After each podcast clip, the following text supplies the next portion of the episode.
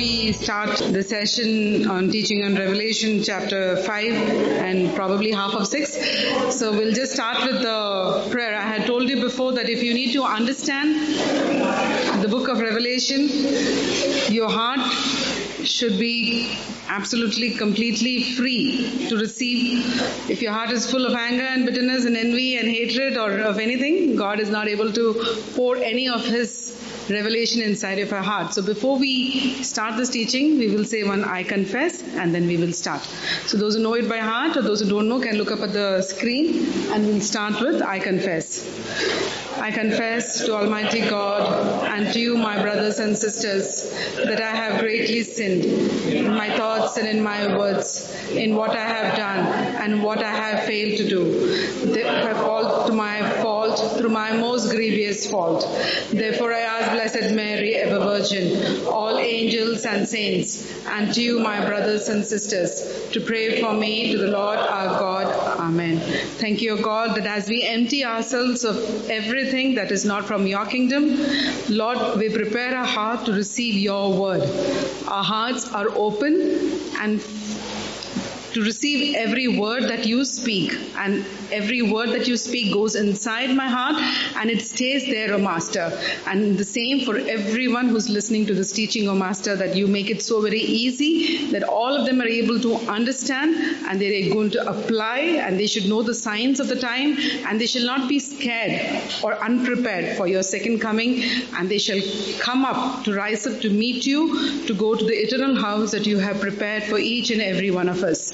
We make this prayer in the mighty name of our Lord and Savior Jesus Christ. Amen. Amen. So now we come to Revelation chapter five. This is actually a continuation of the vision that uh, John was shown in chapter four.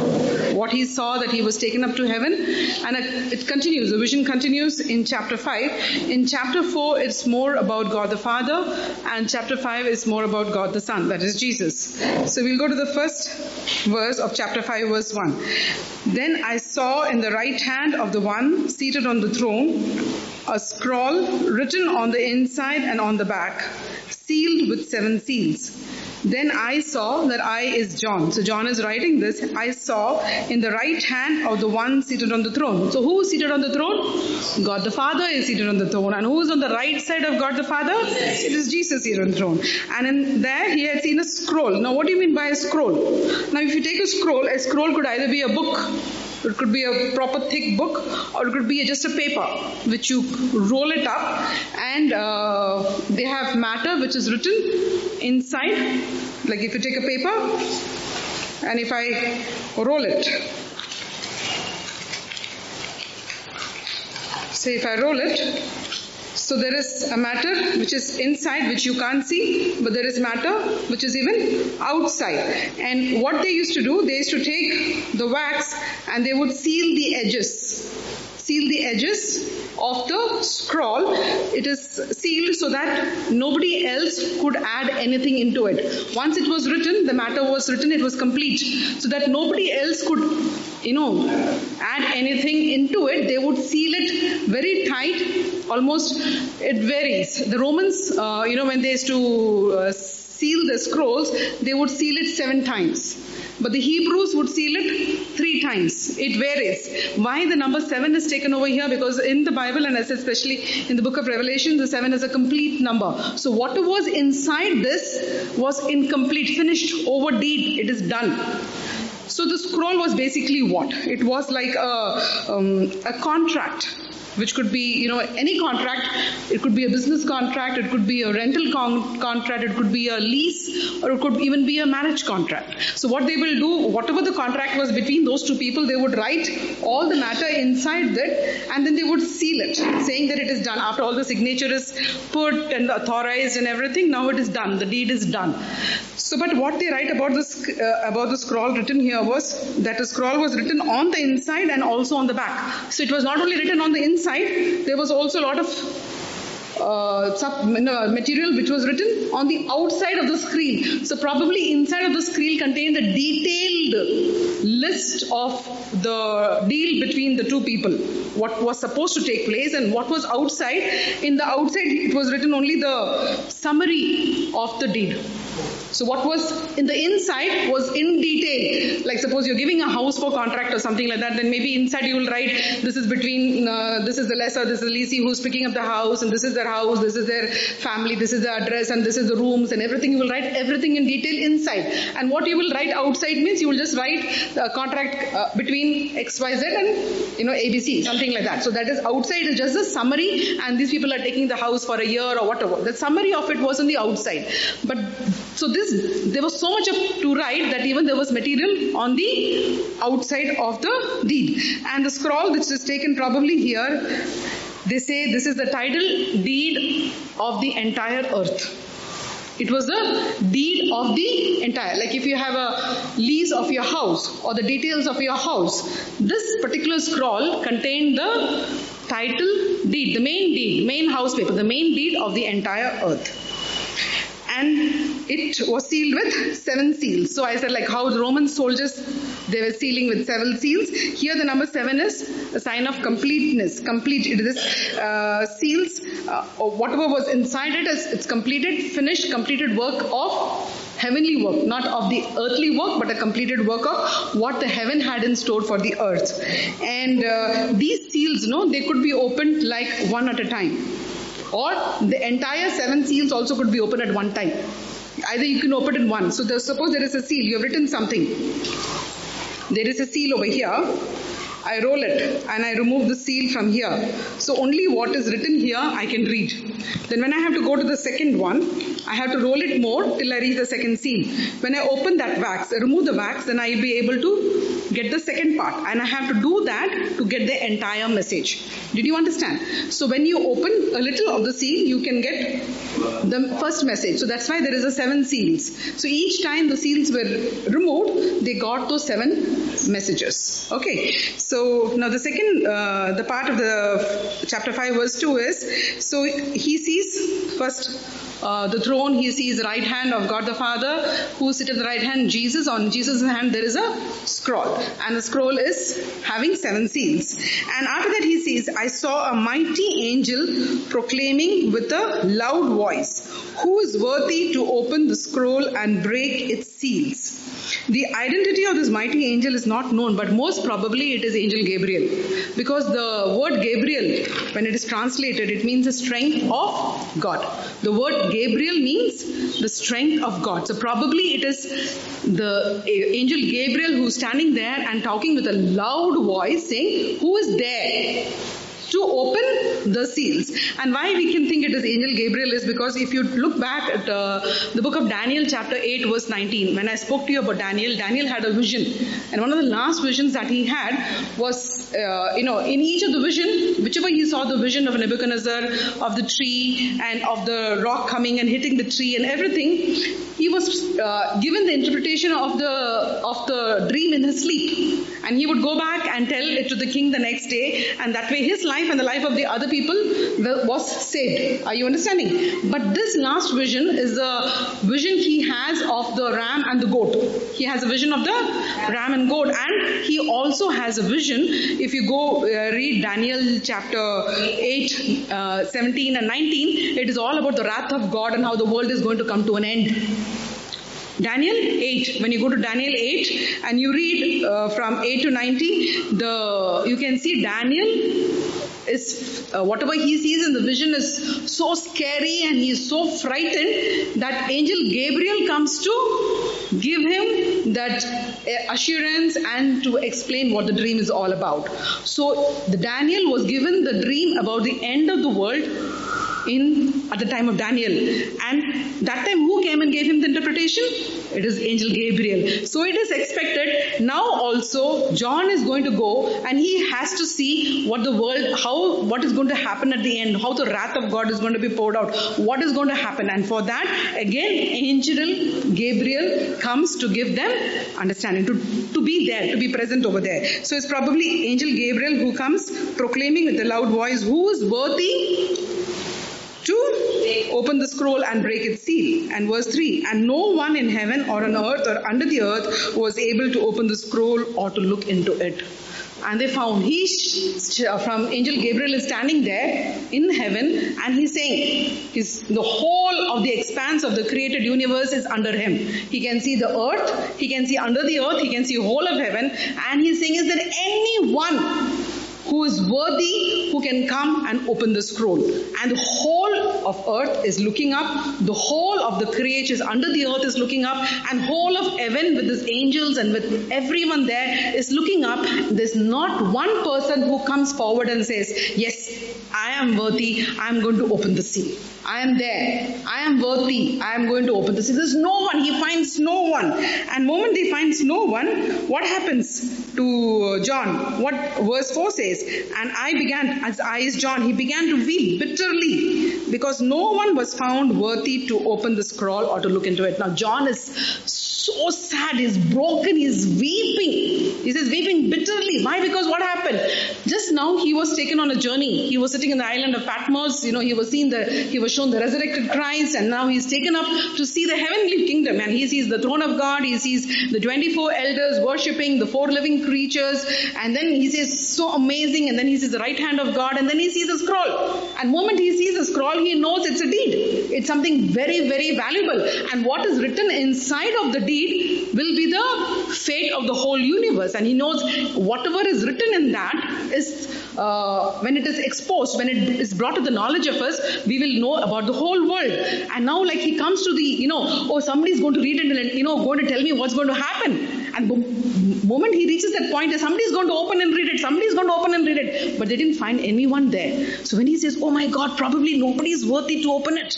Nobody is going to open it. I will not get to know what is inside this. The most important document that he can't take it, he starts weeping bitterly. You understanding? Then verse five. Then one of the elders said to me. So one of the elders is one of the twenty-four elders present over there. Just one of them. They have not mentioned which one. I told who were the twenty-four elders? They were twelve from the twelve tribes of uh, Israel and twelve apostles. So one of them comes to John's rescue and says, do not weep. See, the line of the tribe of Judah, the root of David, has conquered so that he can open the scroll and its seven seals. So when John starts weeping, one of the one of the twenty-four elders comes to his rescue and he says, don't cry, don't cry, stop crying. There is one person and he is worthy, and he will be able to open the seal and tell what is inside the seal. So there are two, two verses which are very important. That is, one is the line of the tribe of Judah, and the second is the root of David. So line of the tribe of Judah. This particular word comes only once in the Bible before, and that is in Genesis. In the book of Genesis chapter forty-nine, if you take verse eight to twelve. So this is Jacob is going to die, and before Jacob is going to die, he talks to all his sons. He's telling them, just before he is dying, he is telling them what is going to happen. He gives the blessings to all his people. So we'll read from chapter forty-nine, verse eight. Judah, your brothers, your brothers shall praise you. Your hand shall be on the neck of your enemies. Your father's sons shall bow down before you. Judah is the lion's whelp. From the prey, my son, you have gone up. He crouches down. He stretches out like a lion. Like a lioness, who dares rouse him up? The scepter shall not depart from Judah, nor the ruler's staff from between his feet, until tribute comes to him and the obedience of the people in his.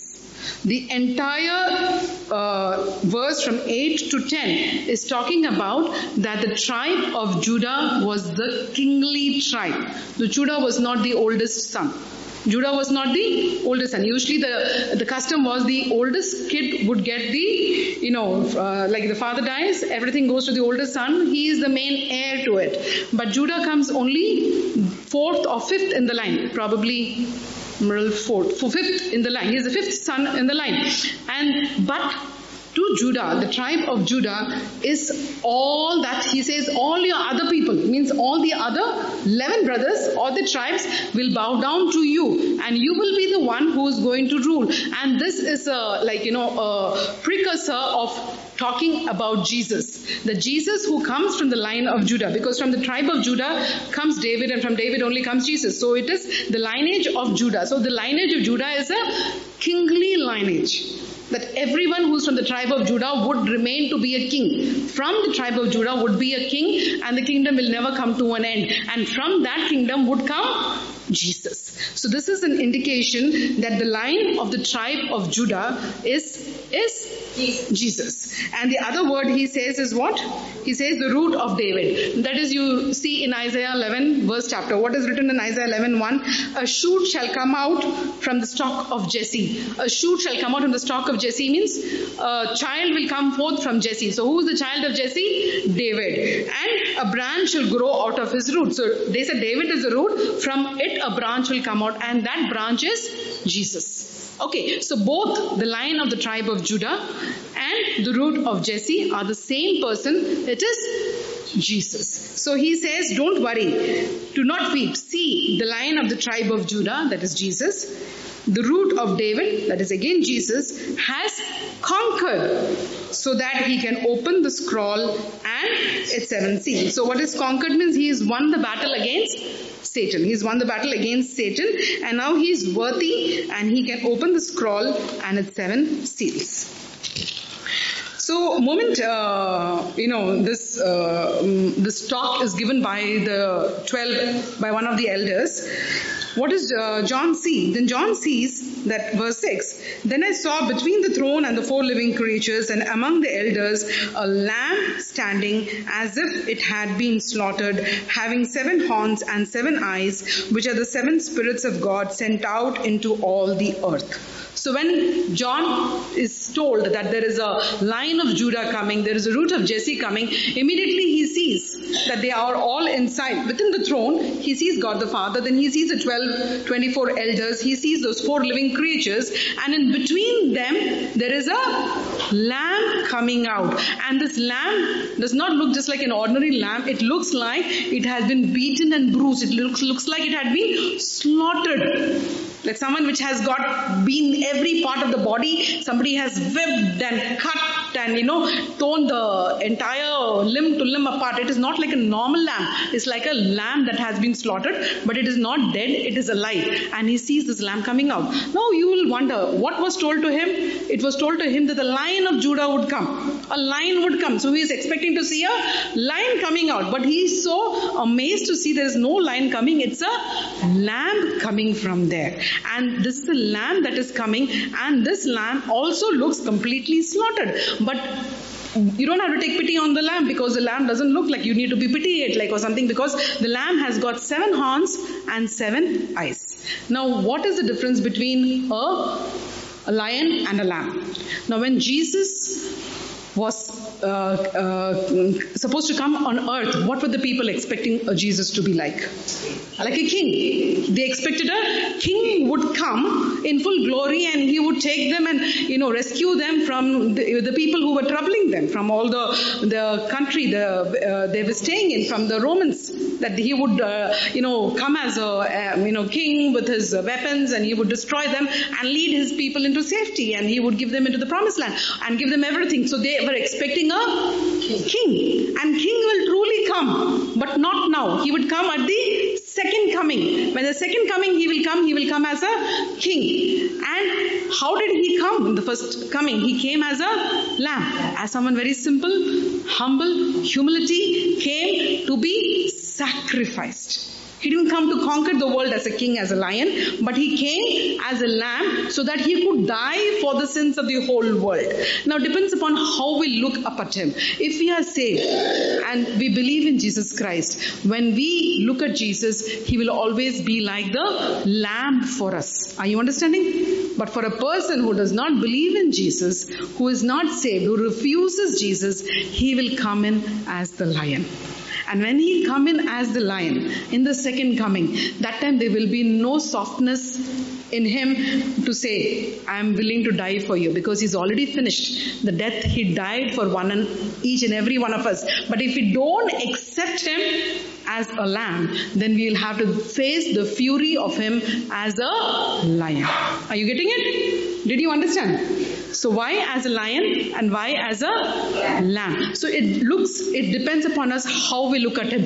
John looked at him because he already was with Jesus, and he knew He knew, he lived with Jesus and he believed in Jesus. So for him, he came as a lamb. And the same for us. When we believe in him, Jesus will come to us as a lamb. But if we reject him, then the next time he is coming, that is at the second coming, he is not going to come as a lamb, he is going to come as a lion. Praise God. And the seven horns, the seven horns, what you say, are not typically horns. What does a horn mean? Horn signifies power. It signifies power. And the seven is a complete number. So you know the seven is a complete number. So anything would have only one horn. You remember even the dream that Daniel had was of a ram and a goat. And it had, both of them had horns. And that horns was a, what simplify, it was signifying how it was about the Greek kingdom, and his horn was longer and it was curved. I taught you that before. So the horn signifies power, and that in Greece was the most powerful nation. Alexander ruled the whole world and he had only one horn. Okay, now how they're portraying Jesus as having seven horns. That means his power would surpass any of the kings of the world. And seven is a complete number. That's why the seven horns signifies the complete total power and authority of Christ. So though he comes as a lamb, he does not just come as a simple lamb to be pitied upon. He comes out as a lamb, but he is now the one who's having the power and authority. Okay, did you understand? And what are the seven eyes? What are the seven eyes? He says that the seven spirits of God. So what are the seven spirits of God? Isaiah eleven two, I told you. What are the seven spirits? The spirit of the Lord is upon you. The spirit of wisdom and understanding. The spirit of counsel and might. Spirit of knowledge and fear of the Lord. So this is, he comes in total understanding, total wisdom, total knowledge, completeness. So this lamb with the seven horns and the seven eyes says he is the all in all. There is nothing beyond him. Are you getting? So he is coming in that appearance in front of John. Did you understand? Yes. Okay. Then he went and took the scroll from the right hand of the one who was seated on the throne. He went is the lamb, the lamb. And the lamb is who? Is Jesus. So Jesus goes and takes the scroll from the right hand of one who is seated on the throne. Who is seated on the throne? God the Father. So from his hand he takes the scroll and he comes.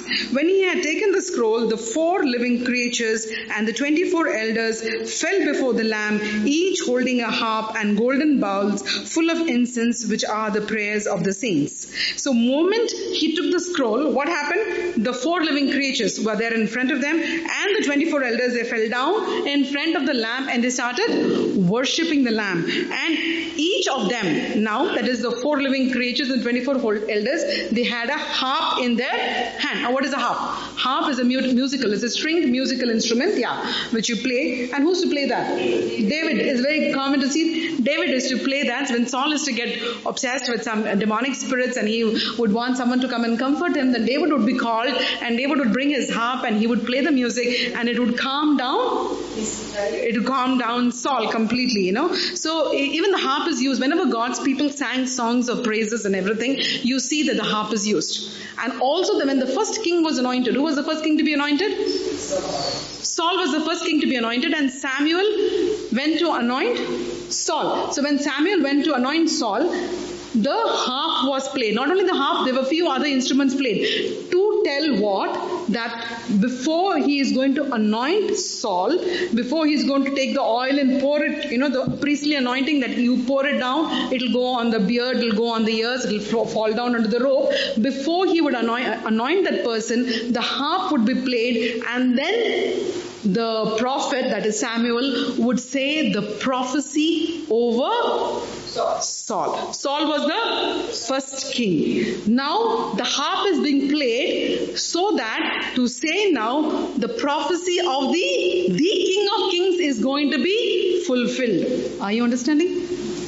The harp is being played now to say that was the first king on earth. For him, before Samuel could anoint him and before he could prophesy over him, they played the harp and other instruments. But harp was the main instrument. So now again the harp is being played to say that the prophecy that was given over the first king, now there is going to be no other king.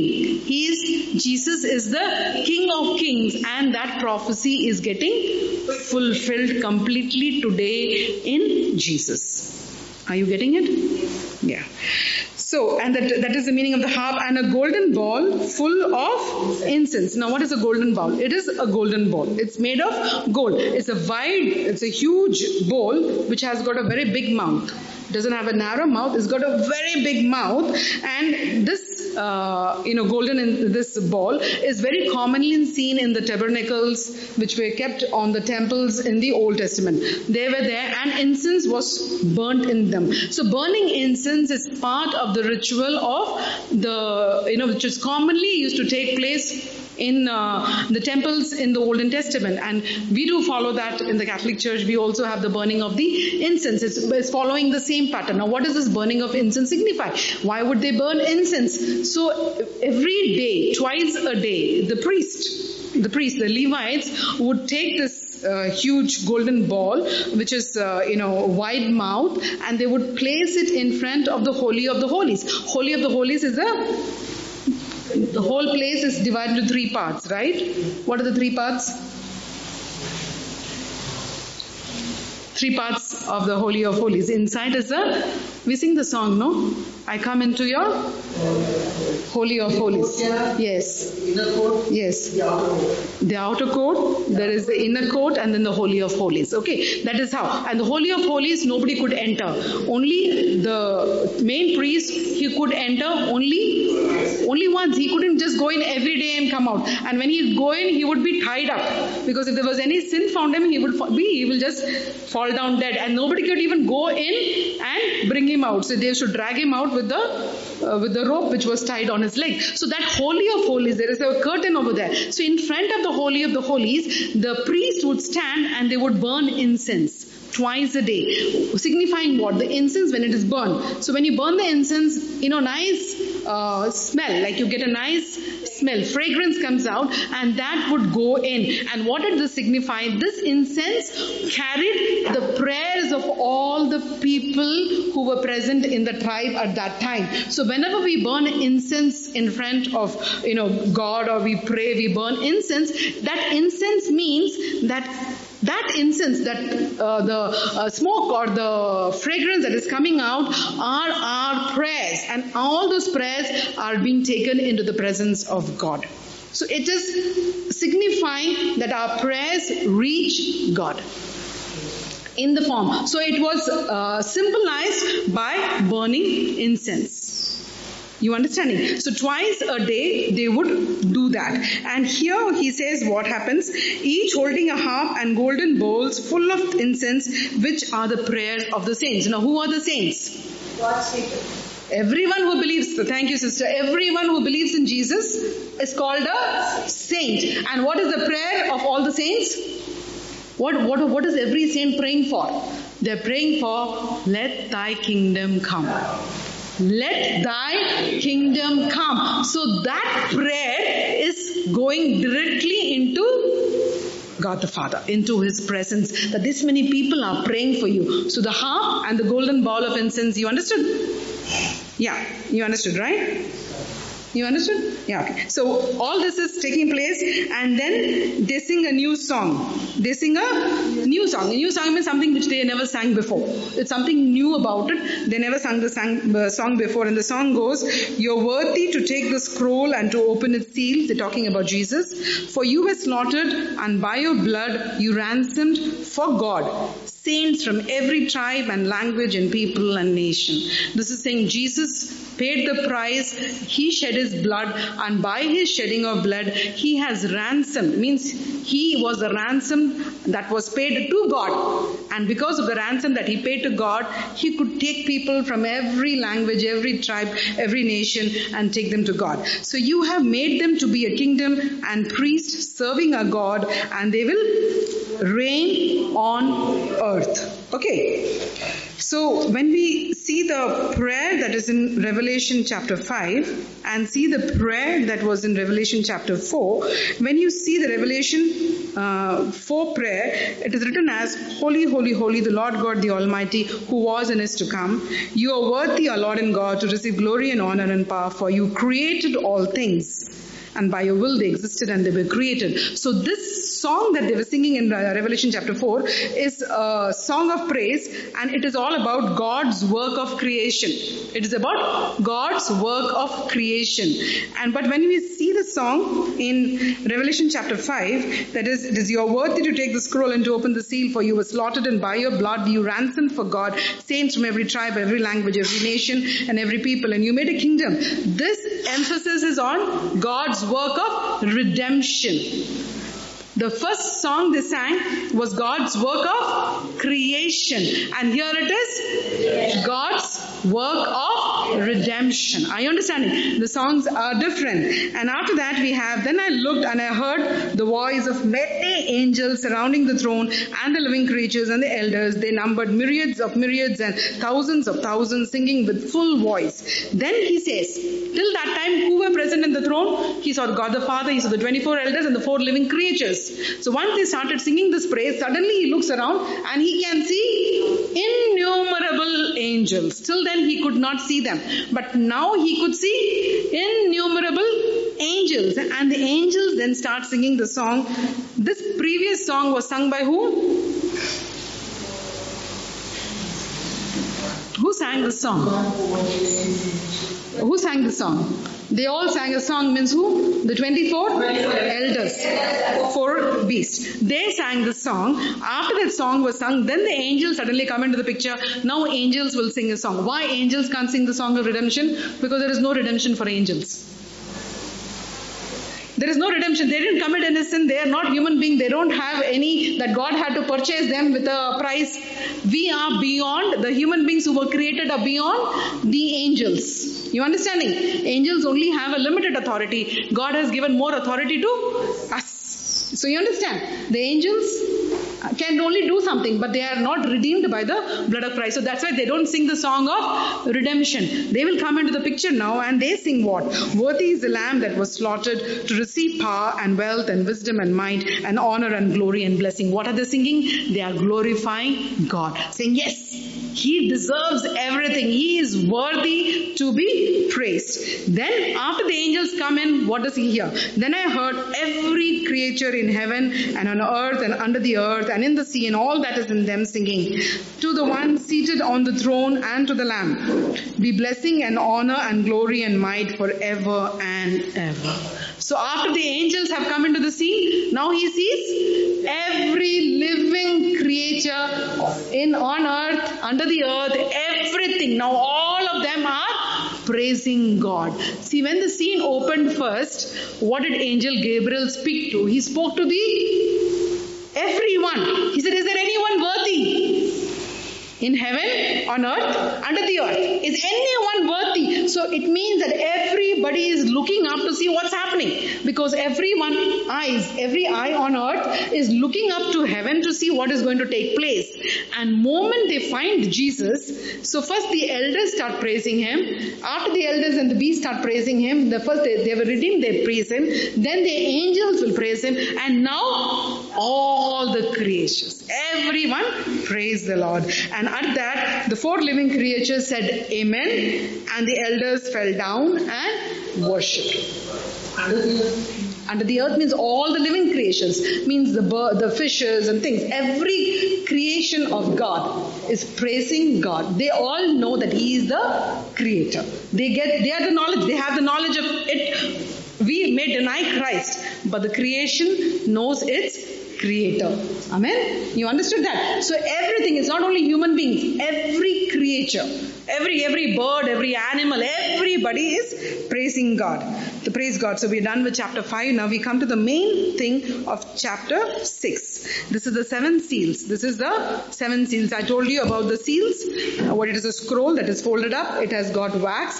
That is uh, seven seals are there. And as you open each seal, you will come to know the what is mentioned in the seven seals. So the seven seals are chapter six, verse one. Then I saw the Lamb open one of the seven seals, and I heard one of the four living creatures call out as with a voice of thunder, "Come." So then he sees a lamb, that is lamb is Jesus.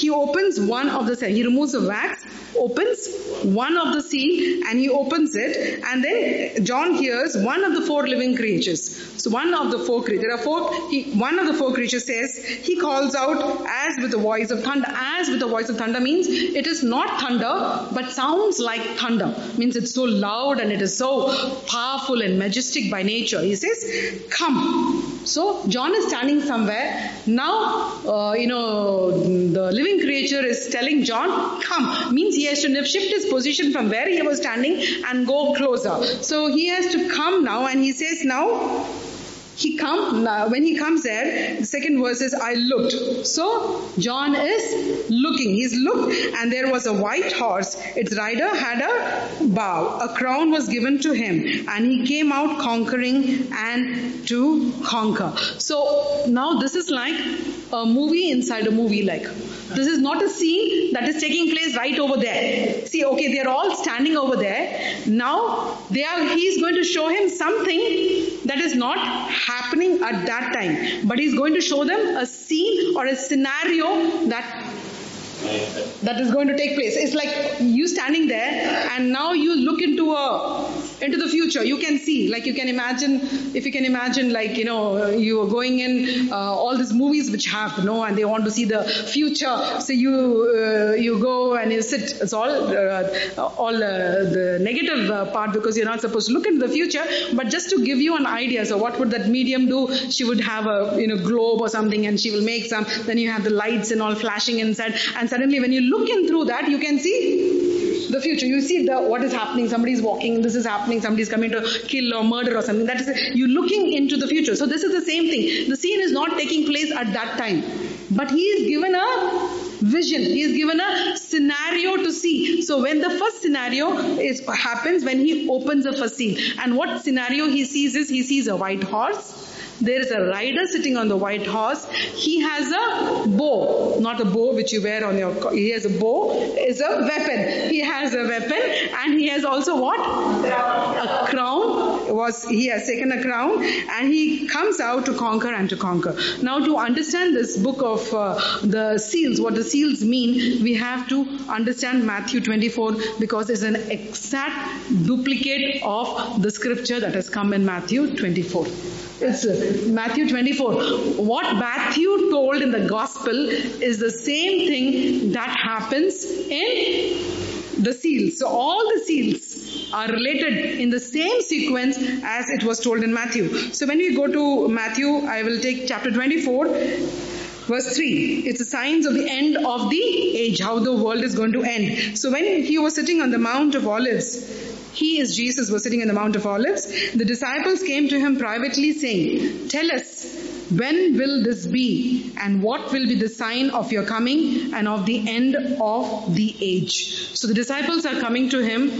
They know the world is going to end in some time.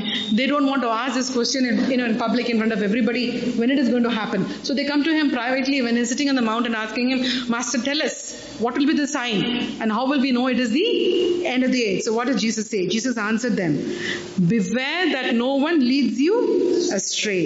For many will come in my name saying, 'I am the Messiah,' and they will lead many astray. And you will hear of wars and rumors of wars. See that you are not alarmed, for this must take place, but the end is not yet. For nation will rise against nation, and kingdom against kingdom, and there will be famines and earthquakes in various places. All this is but the beginning of the birth pangs." This is the beginning of the birth pangs.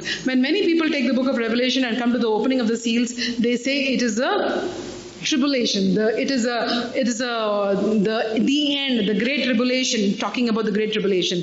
No, but up till verse five, it is not the Great Tribulation. The Great Tribulation starts only from verse six onwards. Till great, fi- till the uh, verse five, till the fifth seal, till he opens the fifth seal, it is about the tribulation. There are tiring times, there are troubles, there are tribulations, there are afflictions, but it is not the Great Tribulation. So you're understanding? So in this sequence, when you see, the first thing Jesus tells them is a the Messiah, false Messiah will come. Then second, he says there will be wars. There will be rumors of war. Third, he says there is going to be famine. And the last, he says there's going to be earthquakes. You understand it? So this first four seals, because I would like to finish the first four seals, so I will touch with that only. So the first four seals, did you understand that? So when he opens the first seal, what does he see? He sees a horse in a... A rider in a white horse. When you take the rider in a white horse, in the book of Revelation chapter nineteen verse eleven, you go to the who is the rider on the white horse? It is Jesus. You read, I'll read it for you. No, Revelation chapter nineteen. nineteen verse eleven. nineteen verse eleven, the entire the chapter is the rider on the white horse. Then I saw heaven open, and there was a white horse. His rider is called Faithful and True, and in righteousness he judges and makes war. This is talking about Jesus, because he is faithful and true, and he is coming on a white horse. So when we see this white horse, we also assume that it is Jesus. But what did Jesus tell first? Beware, Beware because false prophets will come in my name. So someone who is masquerading as Jesus. That means he is not Jesus. He is not the Christ. He is the Antichrist. Are you understanding? So this rider who is going to come on a white horse is going to take the people, and people will look at this rider and say that is Jesus come. And many people will follow him. But he is not Jesus. He is the Antichrist. He's like a satanic dictator, and he has a what? He has a bow, and the bow is more, it's a weapon. It's a weapon. He's going to have war. It's signifying war, and the thing he has a crown was given to him. A crown was given to him. So that means he didn't have the crown. A crown was given to him. Now, who would give a crown to him? Who given crown to him? If you go to Revelation chapter thirteen, when you go to Revelation chapter thirteen, you will find out that the first beast comes into play. And this first beast will give the crown to the Antichrist.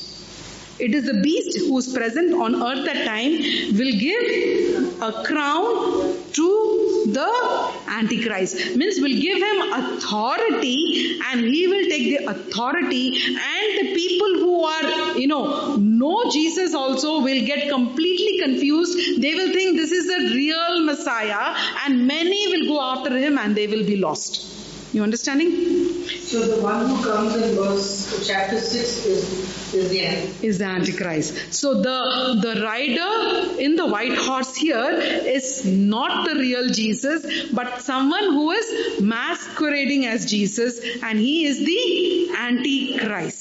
And he will come, he is like a dictator, and the dictator will take over complete control of the world. He has not given complete, he will not rule the nation, but he will try, because the beast gives him the authority. He gives him the crown and the authority, and he will rule over the nation. So that is the first seal. And then second thing is, second is when he opened the second seal, I heard the second living creature call out. That is one of the second living creatures calling out, come.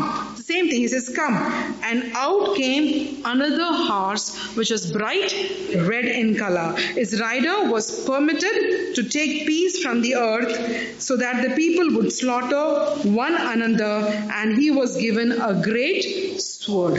Now another horse he sees. Now every horse and the rider does not signify a person. The first horse and the rider signified the Antichrist. But the other riders, when you have a, you know, this next is a red, then you have a black horse, then you have a pale green horse, all don't signify a human being or a, a person. It signifies something. Here, the red color signifies war, and it signifies bloodshed. So there is going to be war, and and there's going to be a lot of bloodshed. That's why the horse is coming. It's signified as a red horse, and this horse is going to come. And what the horse is going, what the rider was given permission, he was not only to take the peace away from the earth. He didn't do, he didn't fight. He didn't fight. He didn't have a war. What he was given authority, just take the peace away. So if you take peace away, what is left behind? Who's the author of all peace? Jesus. Jesus. When Jesus is there, peace is there. So you take away Jesus, you take away peace. What is left behind? Confusion and anger and war. The moment confusion starts in, then they will start fighting with each other. They start killing each other. So what the rider did, he only took away peace. And the moment the peace was taken away, the people went into war. And what I spoke in Matthew chapter twenty-four, the second thing that will happen was, first is that Antichrist will come. The second, he said, there would be war. There will be fighting among nations and nations, and every people will be fighting. You know, actually from World War Two till now, almost one hundred fifty wars have been fought.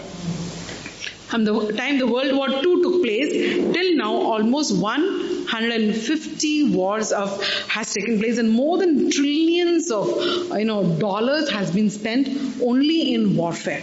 So the warfare has been going on because peace has been removed. Now you can hear, you know, every country, sitting over here also, and there's so many countries in India itself, they're in war. We hear of how many of our soldiers are dying. We are fighting with our neighbors. The neighbors are fighting with us. There is war going in the Middle East. There is war going in Africa. There is war going in, uh, you know, with America sending and supporting war in Israel, Iran, war all over the world. Everywhere you see, there is war. Why? Because the peace has been taken away from the earth. So there will be war. That is the one of the signs of the tribulation. Not the great tribulation, but the tribulation. So did you understand?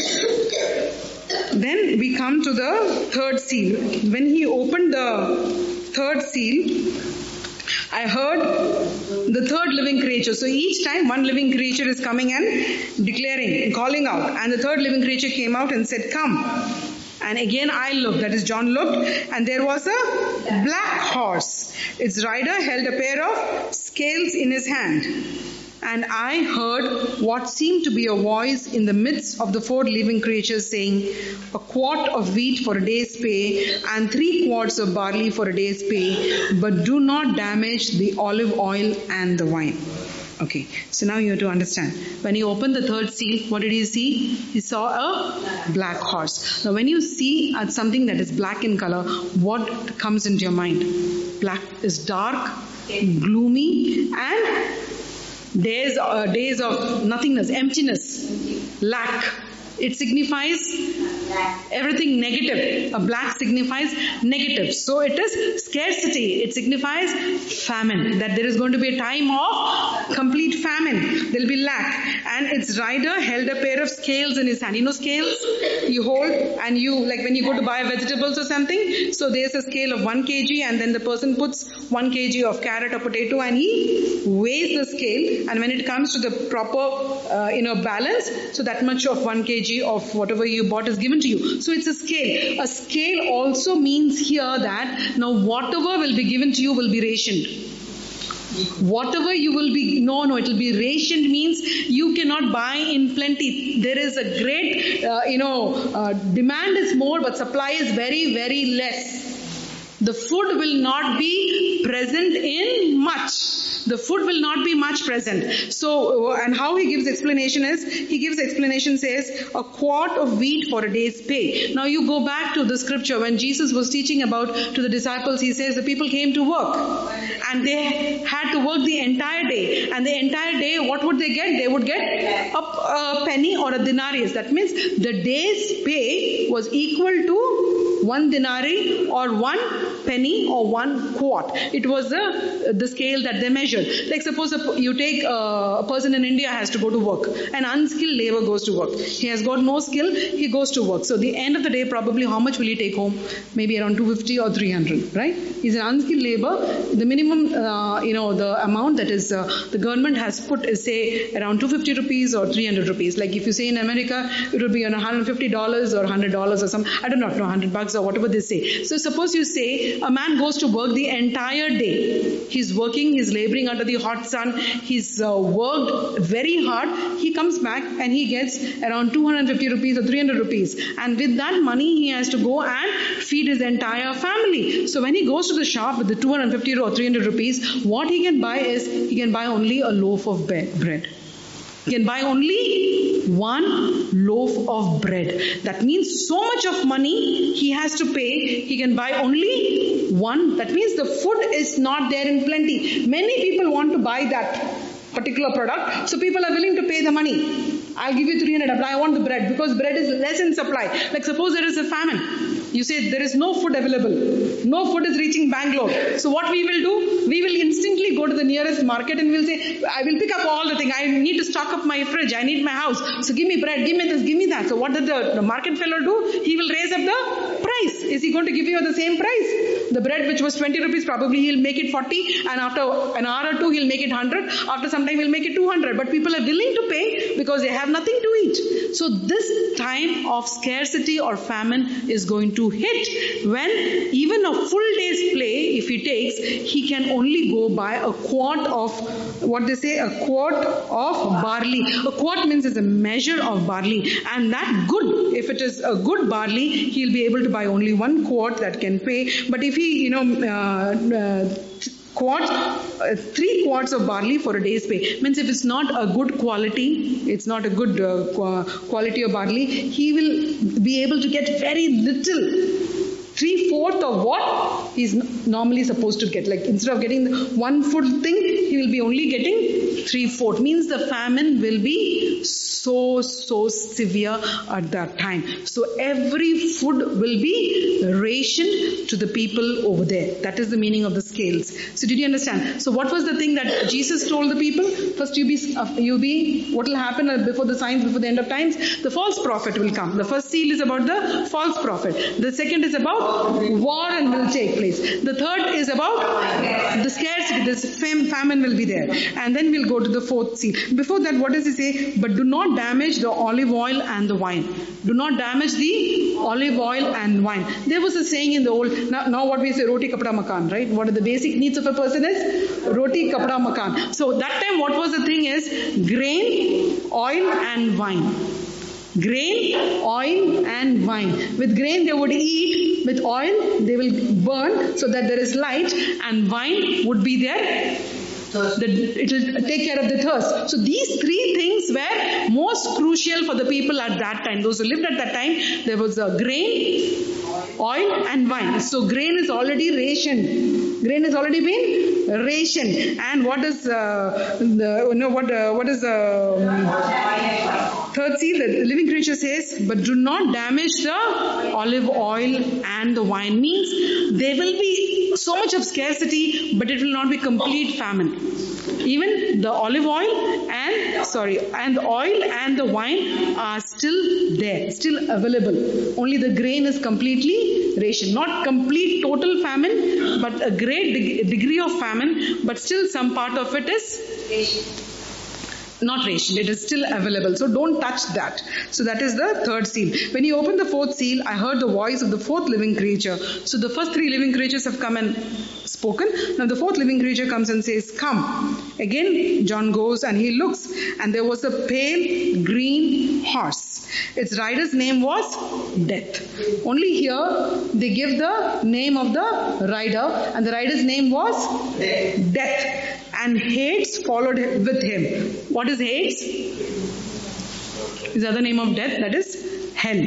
Followed with him. They were given authority over a fourth of the earth to kill with sword, famine and pestilence, and by the wild animals of the earth. And they were, he was given authority over one-fourth of the earth. And now you see what is happening. You hear of earthquakes. When earthquake happens, do two, three people die, or else like hundreds and thousands of people die.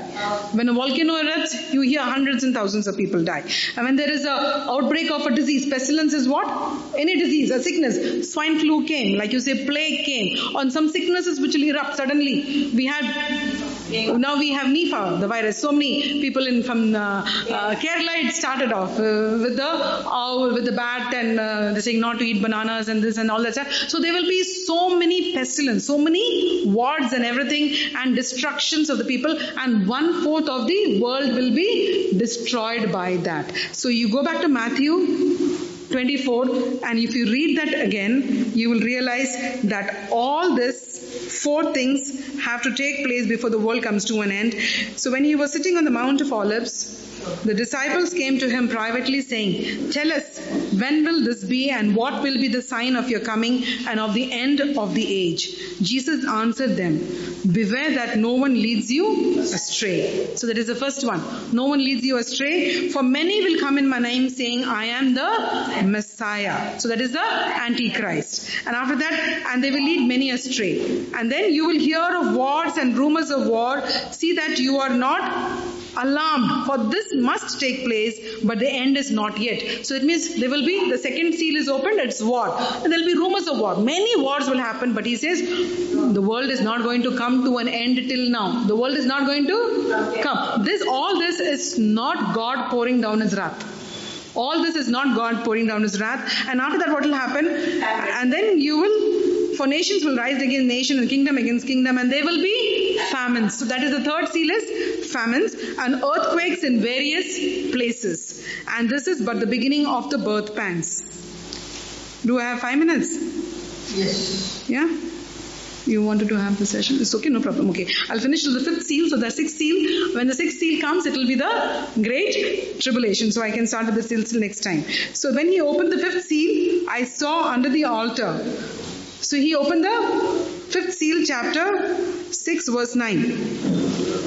Chapter six verse nine, when he opened the fifth seal, that is Jesus opening the fifth seal, I saw under the altar, you know the altar, the souls of those who had been slaughtered for the word of God and for the testimony they had given.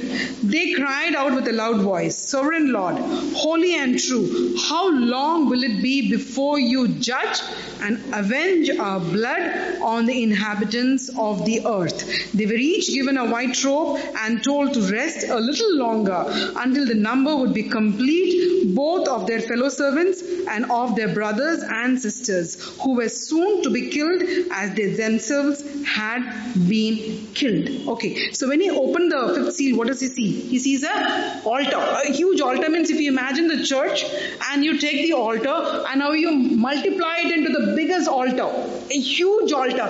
And under the altar, he sees the souls of many thousands of people who are who Who have been slain. slain. Who killed them? Did Jesus kill them? No. They were killed because, because they followed the Jesus. So you understand, God's wrath has not yet come. If God's wrath had been poured out, what would they say? "We are so happy, Lord, you have, you know, taken revenge." But what do, what does they say? What, what do the angels say? "How long will it be before you judge and avenge our blood on the inhabitants of the earth?" So they are crying out to the Lord and saying, "Lord, we have been slaughtered for your word. So how much more long should we wait before you judge those people, those wrong people who are on earth, before you judge?" So this shows that till now, God's wrath has not been poured out. What pestilence has taken place, what wars are taking place is not the wrath of God. Understand? God is still not pouring out his wrath. This is a sequence of events that have to take place. And after that, after the sixth seal is open, the sixth seal is the actual tribulation or the wrath of God, where God is now going to pour out his wrath upon the whole earth. Till now, it was just a sequence of trials and tribulation of a little smaller kind. When the wrath will stand, that time nobody will be able to stand against the wrath of God. Many people say, no, you can cheat people and you can get away with it.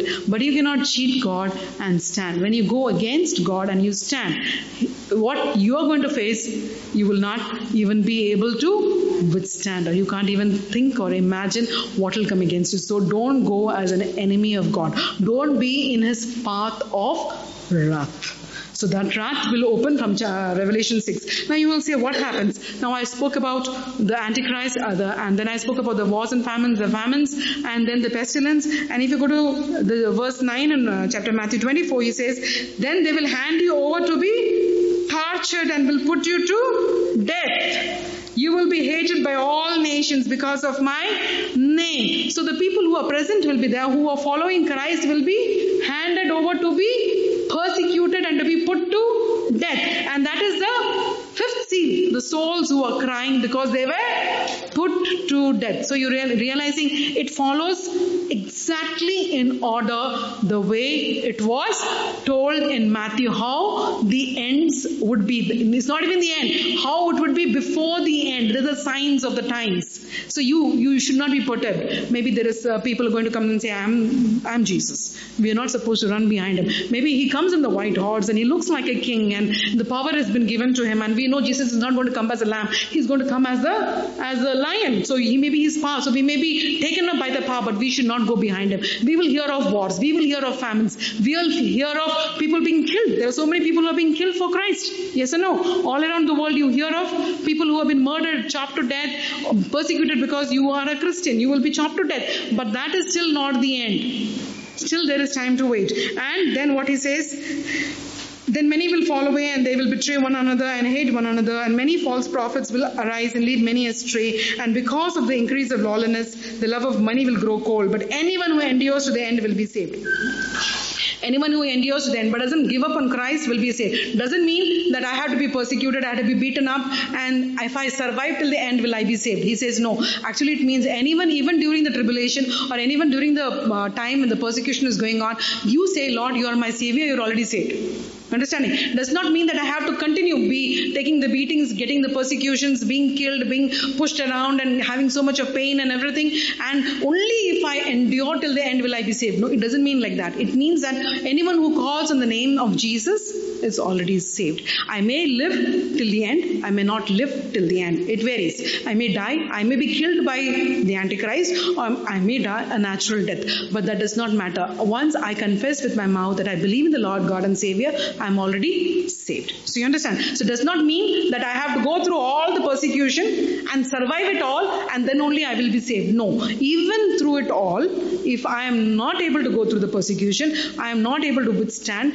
and if I live or if I don't live, if I die or am I killed, whatever it is, the moment I confess that Jesus is my Savior, I am already saved. And this good news of the kingdom will be proclaimed throughout the world as a testimony to all the nations, and then the, then the end will come. Then what will happen? People are dead, and the good news has to be proclaimed to all the ends of the earth. So the whole world, there should not be a single individual who says, I do not know about Jesus.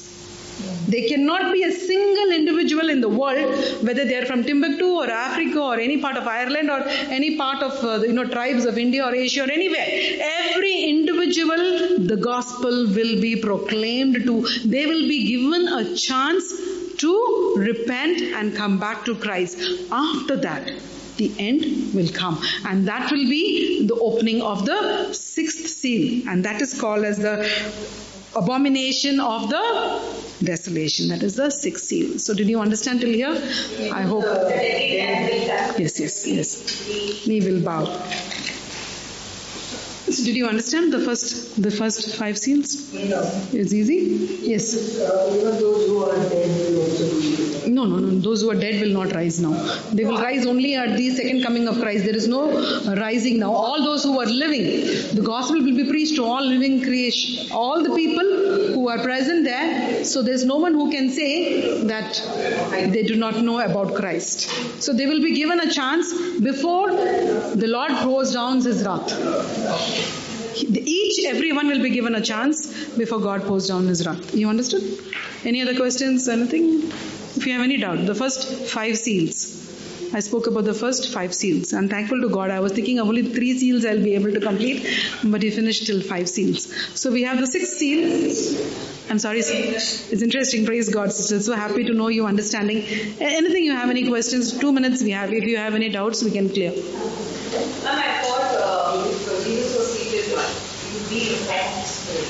Huh. Yes. He sees him as a lamb, as a lamb that was sacrificed. Not a spirit. He's a person. He's a person. His spirit, soul and body, everything is there in Jesus. He's a, he's not a created being. He's like that. No one can look upon him. He can take any form. He can come as an eagle. He can come as a lamb. He can come as a lion. He can come as anything. Any of the created things is him. He can become anything. So he, how we look at him, John sees him as a lamb. And as a lamb, because he was told that he is the lion of the tribe of Judah. And that is how he is supposed to be, that how we expected the king to come. That the people in Israel at the time were waiting for a king and they thought king will come as a lion from the tribe of Judah. So he'll come as a very powerful king, but he came as a lamb. But the second time when he comes again, there are only two comings of Jesus. So first is already over. The second is the final time. So there is no pre-rapture. I said there's no rapture. And the people that I explained, there's no pre-rapture. There is only one rapture, and that rapture is the second coming of Jesus. So he'll come once and for all when everything is finished. The entire totality, everything is over. Then he will come and then his people will be caught up with him in heaven. He's portrayed as a lamb. So what John sees him as a lamb coming, because a lamb was a one, the animal which was given for sacrifice in the Old Testament, and Jesus became the perfect lamb for us by dying for each and every one of us. Yes, Ranjita, that is a nice question. Any anybody else? So the Antichrist and the death, uh, both are different. I'm sorry, death? No, no. Antichrist is different. The angel of death is different. Different, different. Totally different people. Two different. Uh, that's an antichrist who is masquerading as Christ. Who, who people will think he is a real Christ. Christ has come because he's coming on the white horse, and he has a crown. He has a bow. Beast is different. All different, different things. We will, as we go there, we will understand. The beast is different. Antichrist is different, and even uh, the rider, the death is the rider, of, which is the death. Yeah, it's different. Yeah, signifying anything. So when we come to that chapter, we will understand that. Since I had to uh, explain this, I had to go further to understand who gave him the crown. Because many people said the crown was given by God. God cannot give a crown to such a person. You know, so the teachings are uh, can confuse many people. The crown was never given by God. The crown was given to him by the beast. The crown to the, was given to the Antichrist by the beast. When we come to the, chapter thirteen, then you will understand who is the beast and why he gives the crown to the Antichrist. Yes. Now we are in the present era. We are in the phase tribulation. How can we relate? No, it's not yet started. So the Antichrist is over. They say the Antichrist has already come into the world. We don't recognize. We don't recognize. There is signs of wars and rumors and all that stuff. And many people who are coming and I am Christ. But I am not aware of any of that. Anyone said I am Christ? Yeah. You heard somewhere? Yeah. There will be rumors of not one. There will be rumors of many Antichrist. But among the many Antichrist, one will be the Antichrist. Many Antichrist. It is there. If you take the book of First John chapter four, I think so. It says there are many will come in mine. That's why he even said many will come. Many prophets. He didn't say one will come in my name. Many Antichrist will come, but in that many, there will be one, the Antichrist. So that the Antichrist will be the one who has got maximum power, and he will come out completely dressed in white. Yeah, so many of them, many will come, many will come at the time. But the main, the Antichrist will come, that time we will all be aware of it. So probably the Antichrist has not come to the vision when he comes, but the other signs we can see, there is wars and rumors of war, there is pestilence, there is uh, earthquake, there are uh, so many calamities taking place, there are famines in so many places, all that is already begun. So a part of it is already begun. Everything will, when the whole world, the gospel is preached, then the end will come. The revelation of the sea, one after the other. Is it going to happen in sequence? No, it may merge. It may merge. It starts with uh, the uh, false prophets appearing. So many of the false prophets are appearing, but the Antichrist has, the Antichrist as such we do not know. But along with it, the wars, famines, and everything has already started. The signs have already started. It's not the first only the uh, false prophet will come, then wars will happen, then famine will come, then earth will come. They have been given in that order. But when the sequence takes place, you will see a mix of that happening in the world. These are the troubles in persecution. Yes, these are the troubles and persecutions and afflictions. It's not the great tribulation. Yes, thank you, sis. She's actually studying. Only who are actually studying will be able to really understand this. God bless you, Sister Alice. Anything else? You understood till here? At least till Revelation chapter six, verse, after the sixth, uh, fifth seal, we are done. Now we'll go into the actual learning of the great tribulation. We'll come into next time. Yes. Who wrote this scroll? Who wrote the scroll? Who wrote the scroll? You think, who wrote the scroll?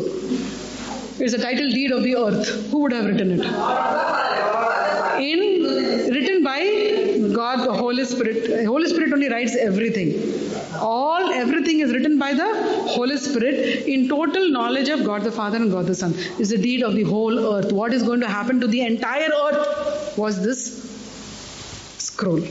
So it was there even before the earth was created. The scroll was already there before the earth was created. The deed of the earth was made.